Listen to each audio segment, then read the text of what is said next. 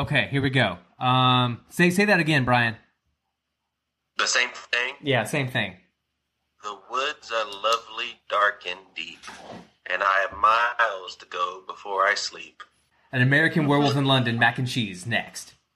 When your weekend's all spent up and you got Monday coming down the pike, sometimes all you need is a little comfort to get you through to Monday. Mac and cheese movies, where we believe in comfort food and comfort movies.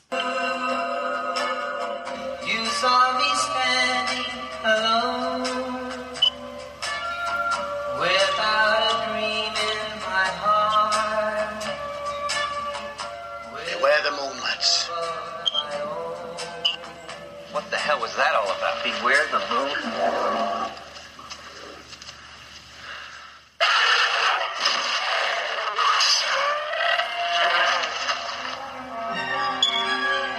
A wolf. Did he say a wolf? I'm certain if there were a monster roaming around England, we'd have seen it on the telly. We were attacked by a werewolf. I'm going completely crazy. The last remaining werewolf must be destroyed. It's you, David. Hello? Is there someone there?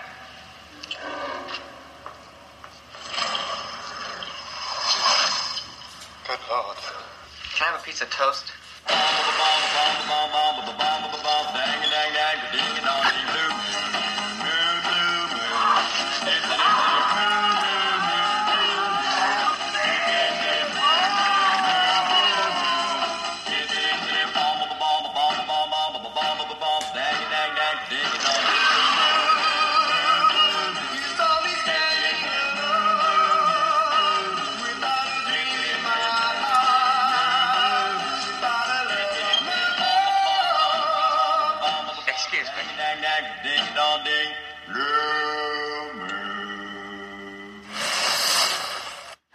Welcome to Mac and Cheese Movies. I'm Scotty Coppage.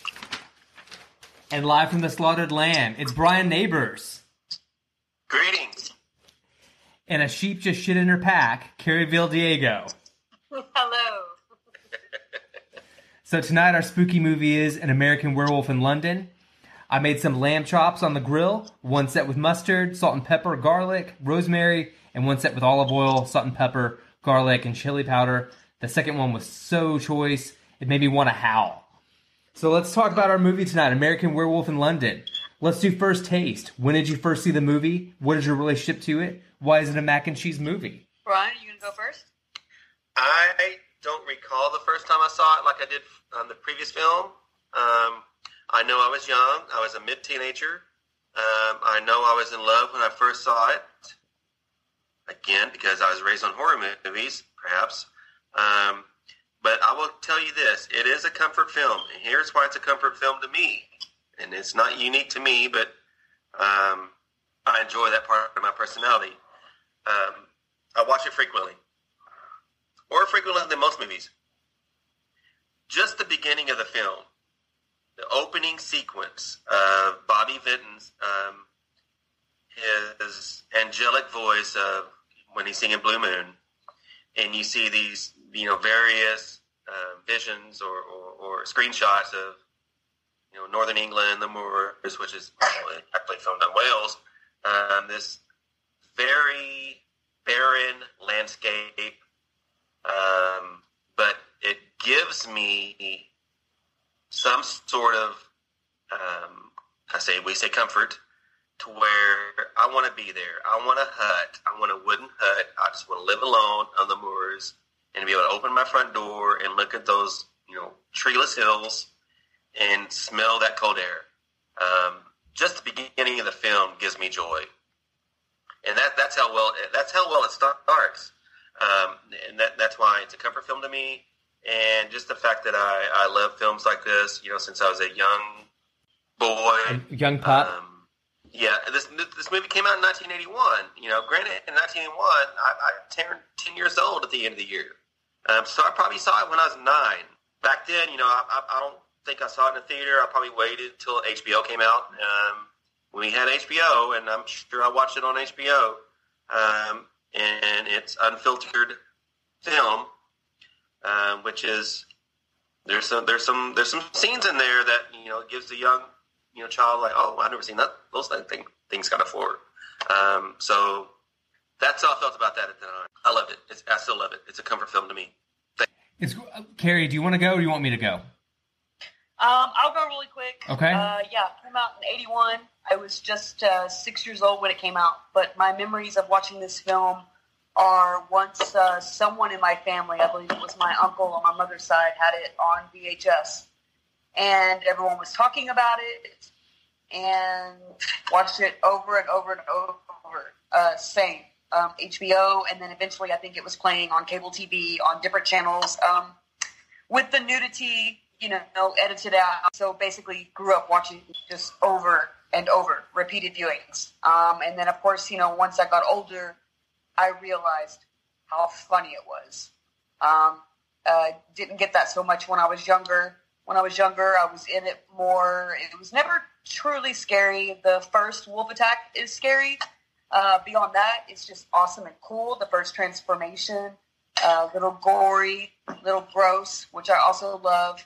Um, but again, uh, rewatched it many times in my teenage years because I got to see a naked man. Uh, and showed it to all my girlfriends for that reason.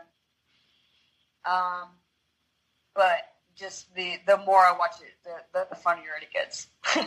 it's great. So true. I um I had I had missed this movie as a blind spot, so I didn't watch it until last week when we were camping.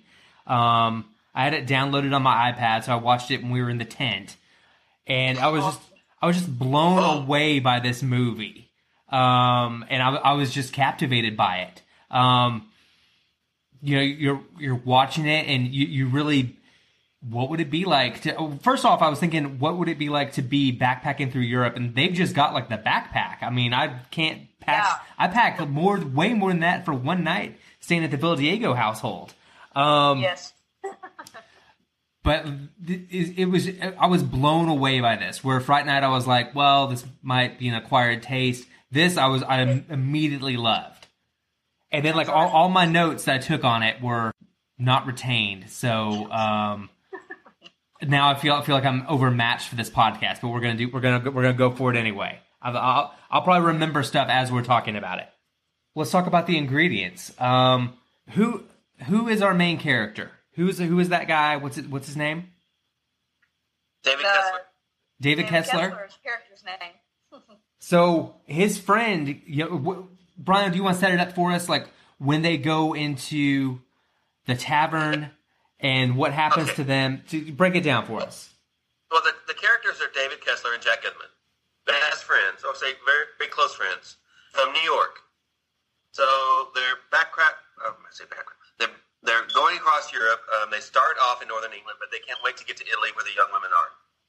Um, so they start off in the most miserable places in Europe, northern England, bleak, cold, raining, humans inside except for the ones that just dropped them off in the in the pickup truck. Um, so yeah, their goal is to just go through Europe and you know meet people. So here they are in a very bleak area, the Moors of northern England, and they come up to a village um, called uh, oh, what's the name of it? Uh, oh my goodness. Anyway, so they come into the, the village and they, they they need someone warm to eat, and the only place they see is this place called say it The slaughtered lamb. the slaughtered lamb. And they're looking at this hanging sign and they're like, well, what do you expect? The Hilton? He's like, well, that, that that's what David says. And then Jack's like, looking at this picture of a wolf being decapitated. Looking at the irony, the name of this place is called the Slaughtered Lamb. He's like, um, where's the lamb? It's not a lamb. the slaughtered lamb, but what you see is a slaughtered wolf. Well, there's a subtlety in that. Is like the wolf probably already ate the lamb. That's why they killed the wolf. Anyway, so they go in. So how much more do you want me to tell you, Scotty? They, you know, everyone everyone tells them they get kind of kicked out of the the tavern. Okay. and So they go in and they, they, they pretty much shut the place down because it's very jovial. Everybody's laughing, having good, a good time, um, and except for the one female behind the counter that serves them all in the bar. Um, they're playing darts. They're, they're telling jokes. They're slapping each other's backs. Just good people having a great time. And they walk in looking like nothing like everybody else. Everybody else in there is wearing wool and uh, wool caps. These two guys walk in. They're both wearing puffy coats, one red, one green, um, and backpacks, and looking nothing like everybody else. So you already know they're outsiders, whether they know the language or not. Um, everybody shuts up and stares them down. They're like, um, "Can we come in?" And the hostess, the one behind the bar, the woman who actually was in the Cheers episode once a long time ago, and she says she nods yes. So they sit down at the only table that's unoccupied. And so she comes up to serve them, and they're like, um, "Well, do you have anything warm to eat?" She's like, "No." Okay. Well, do you have any coffee? And I was like, "No." Okay. Well, do you have any um, anything else? She's like, "No." She, uh, she goes, "Well, something warm. You want? You have tea?" So, oh, we have tea then. He goes, "No, but I can make some for you." And so they go, well, "Yes, if you would, please." So she walks away, and then the crowd starts to like mumble again. They start to talk to each other. They're they're filling each other out. They're like, "Okay, we can get back to normal and start talking to each other, everybody else." And so they start talking. You hear the mumbling in the background. So they're starting to get comfortable with each other. And you know, and David and uh, am I going on too far? David and Jack start talking to each other, and they're like, "Okay, this is a you know wild crowd." And so they look at the star in the wall and say, "What's that star for?" I don't know. Don't worry about it. Let's get something warm to eat. And so, um, well, maybe maybe that star, you know, maybe they're you know maybe they're from Texas. So that's when the hostess she walks up with their warm tea, and she goes, and he goes, "Remember the Alamo?" That's what that's what Jack said to David after he says, "Well, maybe they're from Texas because they see that five pointed star on the wall. Five pointed star on the wall, you know, of course, means sign of the werewolf." Anyway, so she's like, "Re- "Remember the Alamo?" She goes, "I remember the Alamo," and and they go like, you know, so the the two American boys are just kind of they don't really respond to that. So she serves them their tea and walks away. And that's when one of the other blokes, one of the English blokes sitting nearby, he's like, he's the you know the the alpha male of them all. He's like, she means the one from the cinema, the movie, the one with John Wayne. And it, you know, I'm not going to do the accent. And they're like, oh yeah, the one with John Wayne. Yeah, very bloody film. And he goes, yeah, bloody awful if you ask me. And so everyone starts laughing together. Yeah, did you hear the one about the flying, the crashing plane? And they, they tell this great joke, which I love. I don't know if you want to tell the joke, and I probably won't. I probably shouldn't. But I'm just telling you, that's when the crowd gets back to normal. They start telling jokes, and all the other guys say, "Oh, don't tell this joke again, dude." So he tells this great joke, you know, about flying across the the, the um, Atlantic. You know, all these guys from the United Nations. Um, and one says, you know, one says, and they they, they, they they go on low on petrol, so the plane starts to crash, and like, okay, so they chuck out all the luggage, and he goes, the plane's still heavy, so they heave out all the seats, and the plane's still heavy.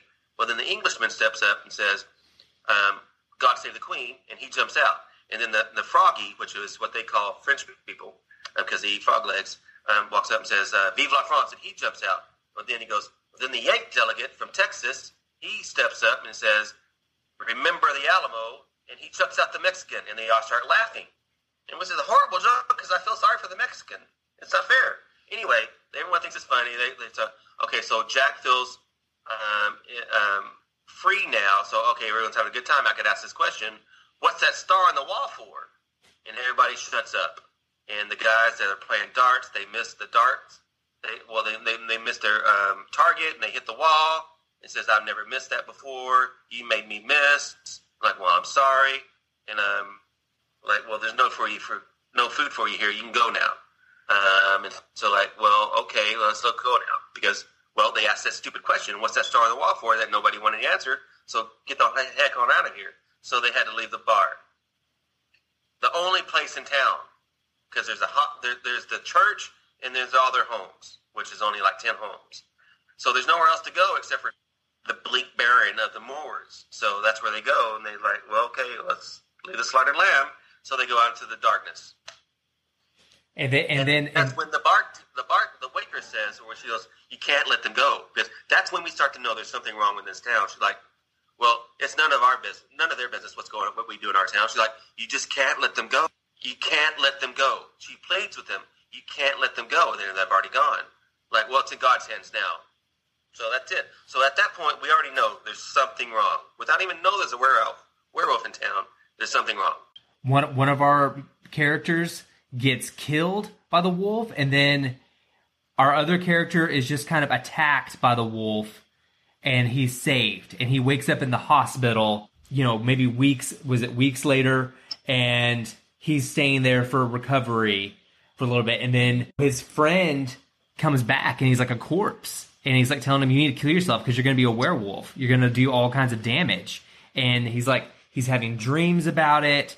Um, he falls in love with the, with Nurse Price. Um, Nurse Price. um, who's you know will read to him when he can't sleep. Um, is just like the best nurse you would ever want, and then so that, that's what's going on with this movie. So th- so what do we think about the ingredients? What do we think about like the actors, the director John Landis, Rick Baker, all these people involved? I have a lot to say about it, but it's Carrie's turn to talk. Okay, I love John Landis. I mean, you've got your American Werewolf in London. Uh, what else? Spies Like Us. Uh, Blues Brothers. Places, uh, Coming to America. Uh, Three Amigos. Um, a fine, fine comedic director. he's he was Um, he was on I a roll. He was on a roll in this era.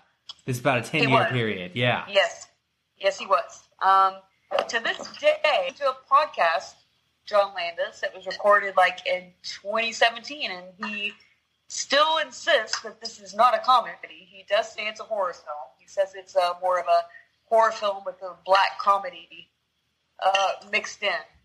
Um, but I do think of this film as a comedy. I think I think of this movie as a, a comedy with horror elements uh, personally. Um, but uh, I love John Landis, and um, I, I, I love these two kids. I love these two backpackers. That's what makes the film. You are immediately invested in them as soon as it shows them walking and talking. I love these guys so much. Agre- Um, agreed. Agreed. I, it's just it's great. They're so young and so bright, uh, and it's terrible what happens to Griffin Dunne. but I love him. Griffin Dunne. So right. And in, in a sequence, um, you know, he gets more decayed. You know, uh, like I love that his appearance is, gets uh, you know worse each time we see him. Anyway, yeah, I just I'm a big fan, big fan of John Landis and this movie in general. But I just wanted to could say that. I, I just think that um, the movie he sets the tone right away, like Brian was saying, with these two kids and just them and their just their conversation with each other. It makes you love them instantly. So If if that scene doesn't work, the rest of what the happens. movie doesn't work. yeah, totally. Well, it starts off with them just having casual conversations that any two American boys would have, you know, whether walking down the street from their bus to their home or from the bus to the school. Um, but they're having the same conversation that we have always had um, in the middle of, of, of a bleak England, um, and you immediately relate to that. They tell terrible jokes. They talk about who they want to f. they, they want to have. Yeah. Yeah, I love that too. I love that. Um, I love that when um, when his buddy, uh, when Jack comes back, you know, when he's dead, and he comes back and he talks to him, it cracks me up because uh, you know he mentions the girl, the girl he's talking about in the first um, the first scene. Like, oh, guess who was at my funeral? Guess who cried a lot at my funeral? like, that's all great, and hilarious. What in in, Yeah, in, in and, what? she's she's so grief stricken. She runs into the arms of uh, of who? And I they don't say the, the this guy's name, and they're like, "Oh, him? Yeah, oh yeah. What an asshole! Yeah, yeah, some guy that Oh, yeah. already right. when David wakes up in the hospital, like something's wrong with going on. It's like the people said that he was attacked. What did, what did, what did they? And, and Frank Oz is there. The actor Frank Oz is there. Yeah. And there's like a big cover up about like what has happened to him, and his real doctor doesn't know this. But there's like a whole kind of conspiracy about like the cover up with this and Yeah. with the wolf. Yes, well, the, the, the, the village he came from, they had already treated his wounds, sent him to London for treatment because they want him out of town. They know what he is. They want him gone. Uh, but he gets there and he's like, he's having these dreams. He wakes up three years, uh, three three months or three weeks later, and says, "Where's Jack?" He's they tell him he's dead. He's like, "What do you mean he's dead? Um, we were attacked by an animal. What are you talking about? We were attacked. By, you know, the, the the police said you were attacked by a, an escaped lunatic." you know, um, and he overpowered you two boys, killing one of you. That's that's that that that's what they were told. The doctors at the hospital, even the police in London, in Scotland Yard, what they call them. Uh, um, and he's like, no, that's not what happened. Well, okay, well, he's obviously out of his mind. Let's move on. Yep. An- an- another movie, The Boy Who Cried Wolf, and he he gets out he gets out, and Nurse Price is like, "Hey, do you want to stay at my place?" You know, he, he stays with her, he sleeps with her, and she also says, "You know, I haven't I, I I don't just let any man like into my apartment. You know, I've only had like you know this many lovers in my life," and that made me think that maybe it was the werewolf DNA that was like attracting her to him. Brian says no, it's just the Florence Nightingale effect. But uh, what do you think, Carrie? I think it's a little bit of both. I I, I agree, like because uh, I also am very attracted to David and can't quite explain why. Um, but I I, I think um, yeah, I think there's uh, I, I I do think I think it's a little bit of both. Um, I too am like Nurse Price in that uh, there's something very attractive about him, and also something very sad. And um, I also have to say that um, my whole life, as I've watched this movie, during the transformation, I never feel fear. I feel great sadness. It breaks my heart as I see his body contorting and turning, Yes. and the pain on his face. And I know that's not what the scene is for, but Brian, you know my issue. I mean, I'll always empathize with the monsters, especially when it's not their choice. I feel terrible for them, but I also feel terrible for David. He can't help it. Um, and I think Nurse Price just feels the same way. There's definitely some literally, you know, animal magnetism about him. He seems like such a happy go lucky guy, but there's something scary underneath, and that's always exciting and sexy as well. Well, they have a great they have a great chemistry chemistry between, between each other when she's Thank serving you. him food. Like when he won't eat, and she's like, "You have to eat. I can't serve you these pills until you eat." And he's like, "No, I'm not going to eat." So he pinches his nose and he opens his mouth, and she shoves in the meat. And right there, right there is when he knew, "I want her." I get what you're saying, but from a woman's point of view, it's also kind of just like, ugh, that's just a boy like wanting to be mothered, and it's actually not very sexy to me personally. Oh, oh. It's like, uh, yeah, it was kind of like a thing of like, oh, feed me now, I'm a baby, you know what I mean? But I get what you're saying. I mean, he definitely was into it, and so was she. Um, but yeah, I think that's like well, any man when he's sick is like, oh, feed me, you know, put a heart rag on my forehead. well, not only that. Okay, so she also read Mark Twain to him, and he enjoyed that. Yeah, I like that he enjoyed that. Uh, a, a Connecticut Yankee in King Arthur's Court, Mm-hmm. Definitely. which I've never read, but you know, this movie makes me want to read it. You should read it. What what what are the what are the things do you kind of highlights about the film or favorite scenes in this movie for you guys? Beyond the transformation, um, I love it when she invites him home. I love I love walking watching them walk from um, you know store to home while they're in the, the what, what they call the tubes. I love it when they're uh, uh, well, we we call it the subway, but you know remember when they're on the subway and they're with all those those punk those punk kids. The yeah. punk rockers, yeah. Yeah, the punk rockers with all the you know different kind of hair and everything. Mhm. I mean, I love that scene because it tells you what era we're in. Yeah, you look at London and it looks kind of London. Come on. Uh, uh, also 1980, 1980, and you you see all the old buildings, you see all the old cars, but you're also introduced to the fact that there's a lot of youth in town, and they're different. You see the Mhm. punk rock effect right there. You know, so you kind of have that feeling towards um, the local area. Um, and then they move on from that to the little sh- the store where they're going to get some food.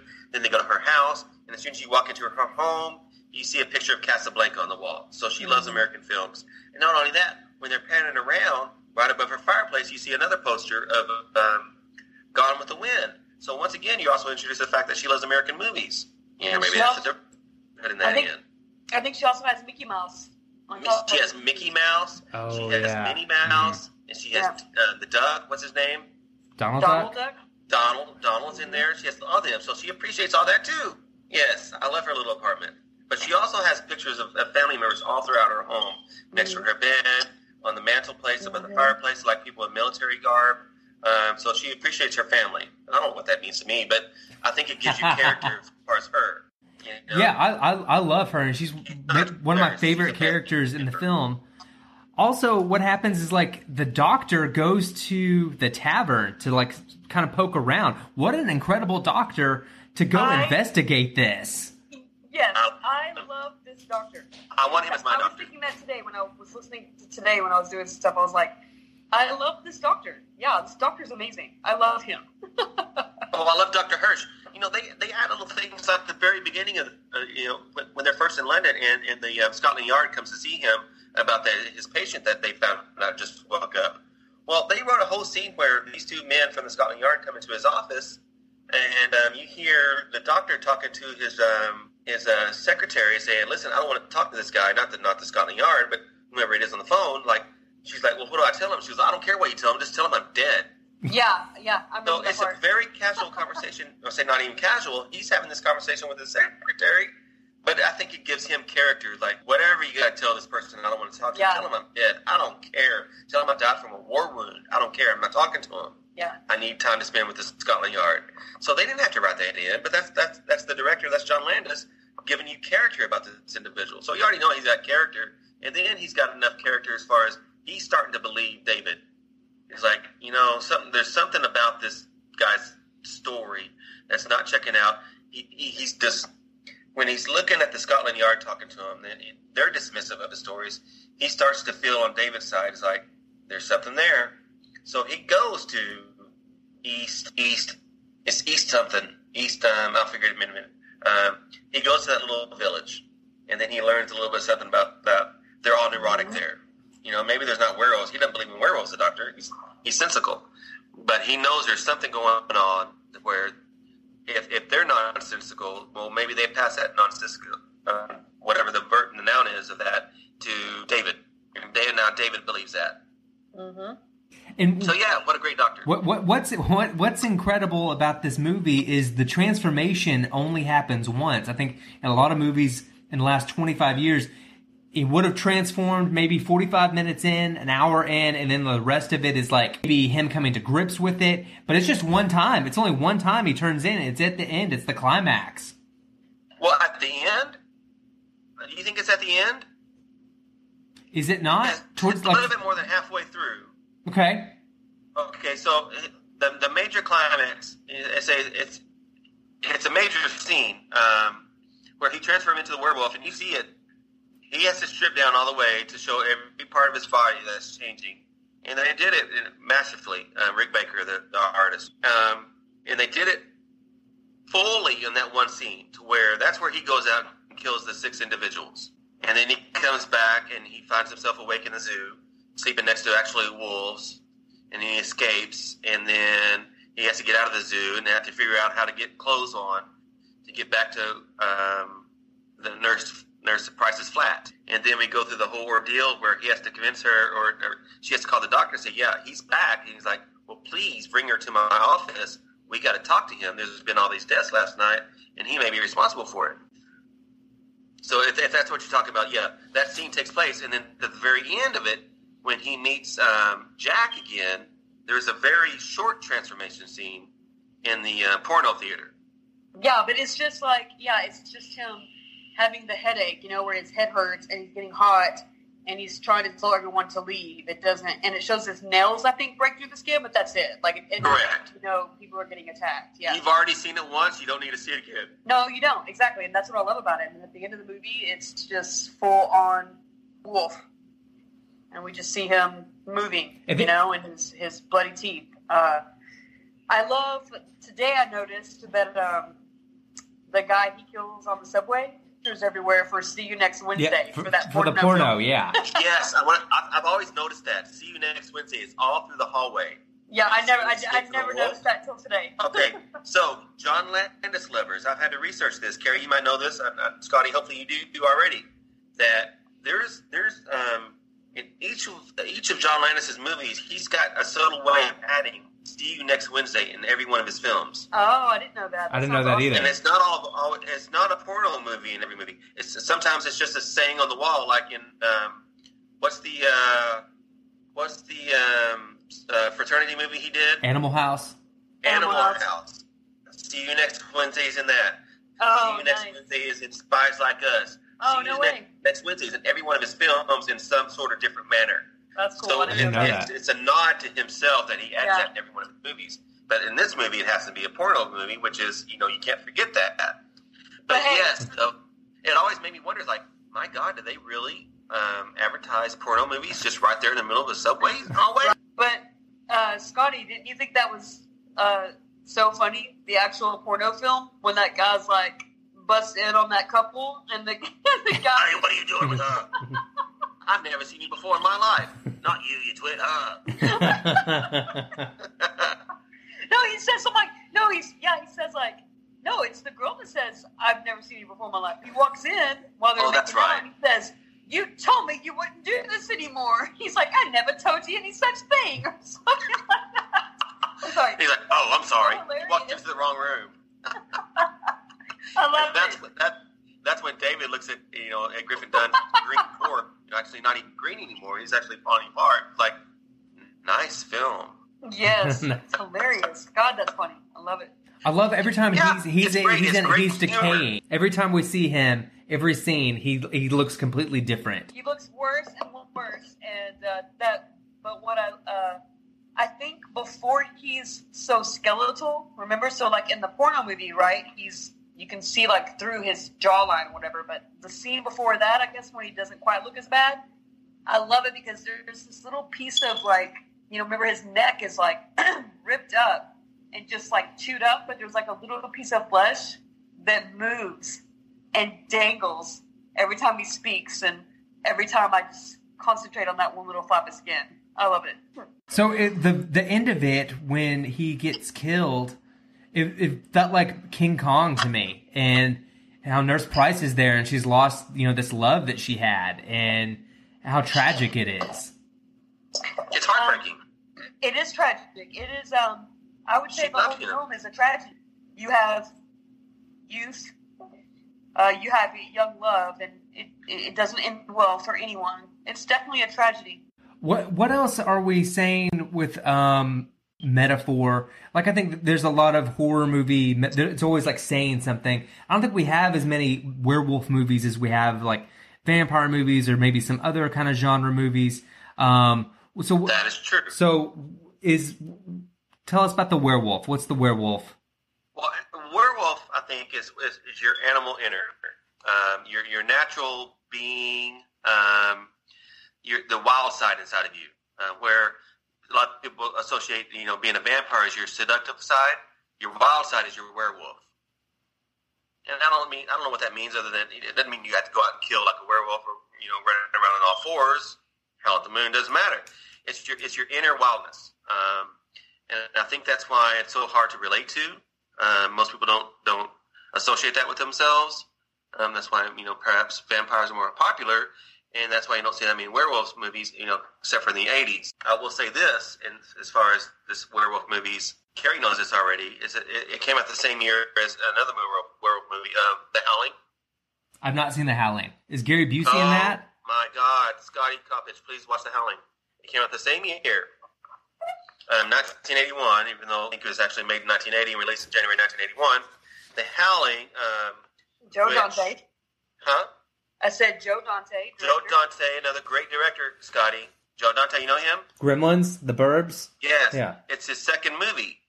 Um, I think his third movie was Gremlins. His first movie was um, um, um, The Fish, Piranha.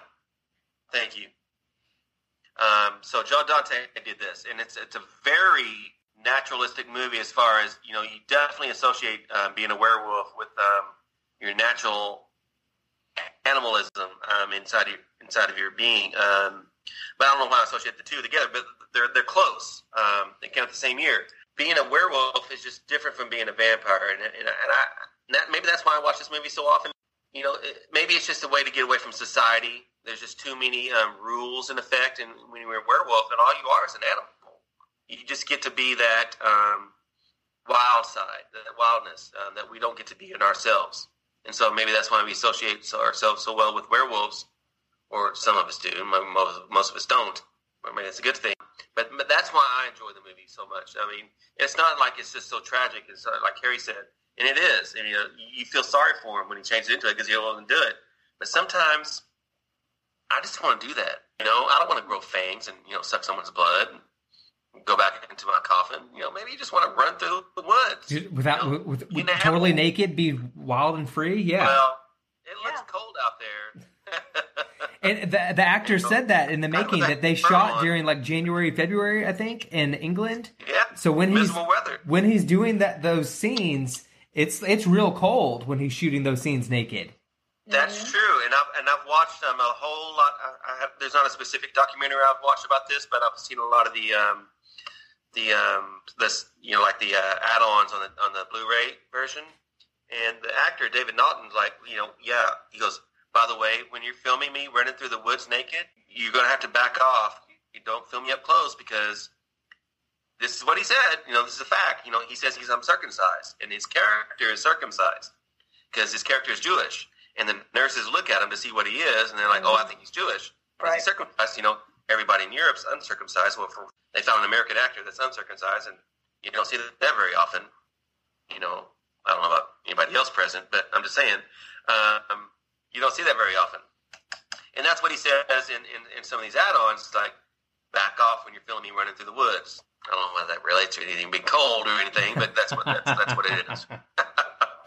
Would you want any other actors in this movie? Like in um like to if you recast this in 1981 with any actors from any era? No. I, I can't put myself in the director's shoes. He picked these actors because they were young.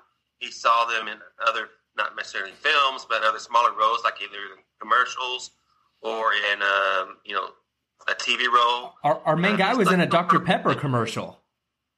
That's true. He saw one of them in a Dr. Pepper commercial, and they earned their role in.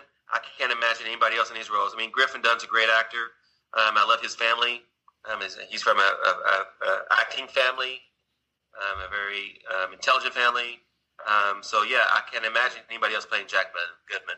In fact, you know, even when he's as Jack Goodman, um, even in makeup, I can't imagine anybody else. It ruined it to me. They don't have to be movie stars. I mean, they, they are what they are. In fact, though, there's other actors in this movie. Scotty, did you recognize anybody else you reckon that might be um, you might have seen in something else? I saw I've seen Frank Oz and stuff. Um, right, Frank Oz. Uh, he's awesome. Um, but do you remember the actor Rik Mayall? Drop Dead Fred? Oh, okay. Yeah. Is he in it? Barely. Obviously, Okay. barely. Okay, he's one of the guys in the very beginning of the movie who's in the um, He's the in Slaughtered Slaughtered Lambs. Mm. Land. Yeah. Yeah, he's playing chess with the one guy that tells the jokes. Oh. He's Mhm. real young in that Yeah. scene. hmm But there's also like David Schofield, the, the dart player. Do you remember him? No. Oh my God, he uh, he's got the scarred up face. Mm-hmm. Not not necessarily from from like knife wounds or anything, but he had smaller roles in like uh oh God, what's the name of that movie? Um, with the, the Romans and um 300? no before Spartacus? That, um, let me look him up. I don't remember. Um, oh, oh, you know what I'm talking about? The one that got all those Oscar Oscar awards, Gladiator. Oh, okay. Yeah, yeah, yeah. Ah. yeah, yeah. He had a smaller role in Gladiator. hmm I'm just saying, there, there, there's there's people that, that that began their career in this movie, and it's not just those two individuals. hmm Um, there's people that that you know, um, like I said, the lady behind the roll um, of the uh, the bar, the slaughtered lamb. You know, I remember her from when I was a kid um, in a Cheers episode where they had to hire another waitress, and they hired this English lady, and they everybody loved her, but she couldn't stay very long because she had to go back to England. It's funny. No, y'all remember? Okay. Anyway, I remember her. I was like, oh, that's the lady from um, American Werewolf in London when I was a kid. Do But like the guy that told the jokes, Brian Glover, the chess player, Mhm. you see him twice in the beginning of the movie and later when the doctor goes back. Remember, he was in Alien 3? Oh, yeah, I do. I now No? now yeah, I do. Yeah, yeah, yeah, yeah, yeah. Yeah, I try not to remember Alien 3. Okay, okay. Well, I'm just saying, there's people you recognize that began their careers in these movies. Right. Or, you know, maybe they're in the middle of their careers. Like like Nurse Price, you remember her from anything else? No, I I don't I don't. remember her from anything but this movie. I, you know, I don't either much, other than the fact that she is in the Avenger movies. Oh, like the uh She was like in the like the TV series, right? No. No? She was in the movie. Uh, if she was in the TV series, I'm not aware of that. I never watched it. Like the Avengers, You like remember, the, the you one. remember the people that that um the the Shield group that um Nick Fury had to report to. Oh, oh Also, yeah, see, oh picture, yeah, like, yeah, different she's countries. yeah, yeah, yeah. I, She's one of them. Oh wow, okay. Yeah, I don't remember her from that. I just remember, um, and I think she's so pretty, and I love her. I love her in this movie. I think she's great. she's great. Again, th- this is one of those anchor films that I associate people with the film, not so much people these actors with other films. Whenever whenever I see these people, like that's the guy, or that's the lady from American Werewolf in London. It's one of those anchor films for me. So I'm glad you selected it, Scotty. Mhm. The doggy bag. What's your takeaway from the film? What What's the legacy? What are you taking home? I'll, I'll go. I'll go first. You know, great John Landis film. You know, maybe the peak of of John Landis. This movie that's like really kind of unlike a whole lot of other films. I can't even think of a film that's really like it. And we've had you know forty years of movies kind of probably riffing on this and like taking things from this. But it's just it's just great. It's great cast and it's a really enthralling film. Well, I'm glad you said that because uh, that's absolutely the truth. It's a great cast. It's a great script. It's great execution. Um, it, it was an easy film for him to film, um, from what I've seen is in his um, in a lot of the uh, the Blu-ray edition. But it, it's it's one of those films that just I can watch it over and over again and still pick up something new every single time I watch it. Um, whether it's the it's the couple that the first couple that gets killed when they go um, they get dropped off by the cab driver to go, you know, play a prank on their friends who they're having a dinner party with. Um, it's it's it's everything they say to each other, or which one gets who heard the noise first. You know, it's, it's it, I always learn something new from each person that gets killed. Whereas the three homeless guys sitting out there the next to the river, um, what do they notice first? It was the dog that notices first, and what do they say, or what do they say to him in the theater? I mean, the little subtleties I always pick up on something new. It's just one of those films, just like The Godfather. I always learn something new for each time I see it. It's flawless. Carrie. Uh, I guess it's not much more to add after what you guys said, but yeah, I just think it's an excellent film. You know, uh, the fact that they go to the slaughtered lamb and they arrive at the slaughtered lamb after riding in the back of the truck with a bunch of lambs. I mean, you know, like the movie pretty much lets you know from the get go that it's not going to end well. Um, but I love it. But You know, um, I good mean, point. obviously the title of the film, you know, there's going to be a werewolf in it. Uh, like I said, I, I, I think the first scene when they're walking in the wolf attack area, beyond that, not too much scary, just um, the makeup effects. I love these two guys so much. I love them. I love them so much and care for them, and it's so upsetting the way it ends. But I love the uh, the song choices, by the way, too, in the movie. Uh, The just wanted to soundtrack is that out great. there. Um, Yes. the song that comes on at the end, everything, uh, almost every single choice in the movie, I think is perfect. So yeah, I love it. I think I Good point. When I uh, for for mac and cheese movies connections, number one, Carrie and Brian were with. We went and saw Aliens and Terminator together at Alamo Drafthouse a few years ago. Uh, me and Carrie did the podcast on that. The three of us and George and Shannon did the Major League podcast last year. Brian and I, I think we saw when we first met American Werewolf in Paris. Am I No wrong? way. Really? Was that with you? I think so. And it's it's got the I guy from that thing you do is the main character. Being like, It's not. It, I don't know if when I first watched it, I liked it. Now I hate it. Now I will never watch it again. But I do remember watching that in the theater, and, and I'm glad that was with you, Scotty. I don't remember that movie with you, but I'm, I'm glad I did. That was 1997 when Yeah, it came or, out. or ninety eight, or yeah, it was some. Yeah, that, when, 97, 98, something like that. when the band Bush was big because they had the big song with the trailer and it was in the they movie. did. Yeah, Uh, Bush was big. Yeah. What That's song was that? With the mouth? Sw- yeah, mouth. Yeah, I think it was mouth. Yeah. that was fun. Um, I hate that movie now, but at the time I liked it. You can follow us on Twitter at Mac and Cheese Movie. Give us a rating on Apple Podcasts or wherever you listen to your podcast. See you next Wednesday. Mac and Cheese out.